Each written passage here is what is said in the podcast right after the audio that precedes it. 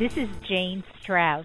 Welcome to my Dear Jane podcast, where I respond to questions asked by you, my listeners and clients.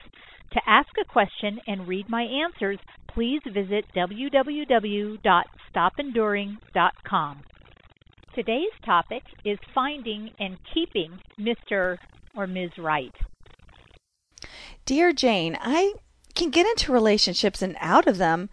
What I haven't done is find the right relationship worth keeping. What can I do to increase my chances of finding Mr. Right?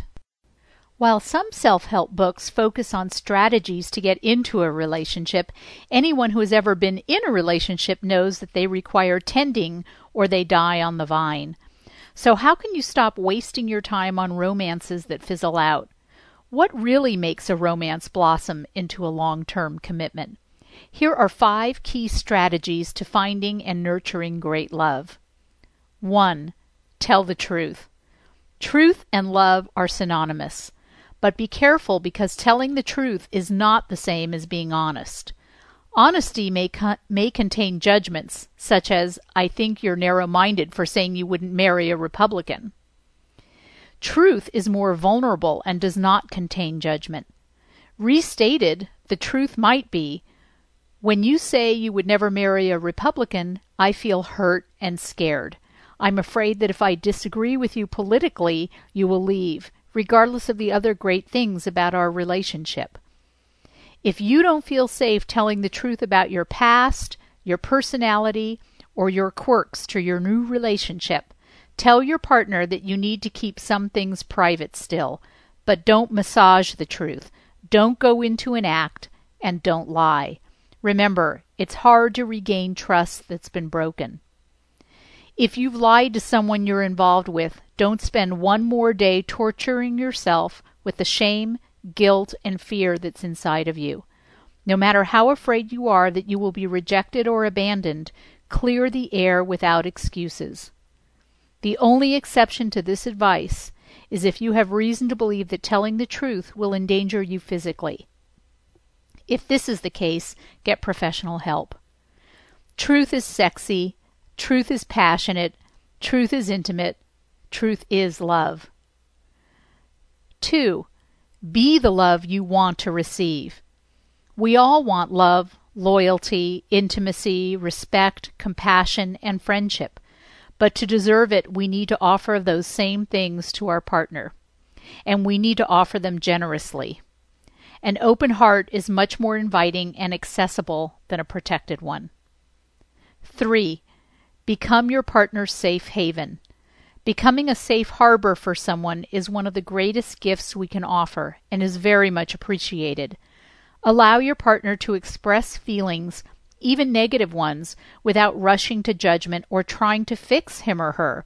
Feelings don't need fixing anyway. 4. Fight fair. This is the hardest prescription on the list for many people as we've learned bad and sometimes destructive habits. If you can admit right now that you don't know how to fight in such a way that you end up closer rather than more estranged, then get help. Hire a life coach or therapist, or read books on conscious, loving communications, including my book, Enough is Enough Stop Enduring and Start Living Your Extraordinary Life. The sooner you become adept at this skill of fighting fair, the less resentment your relationship will build. Fighting well is cleansing and makes makeup sex even better. 5. Make a list of the 10 things that make you feel most loved. Ask your partner to do the same. You may be surprised to hear each other's lists. They often don't match. Keep your partner's list and look at it every day.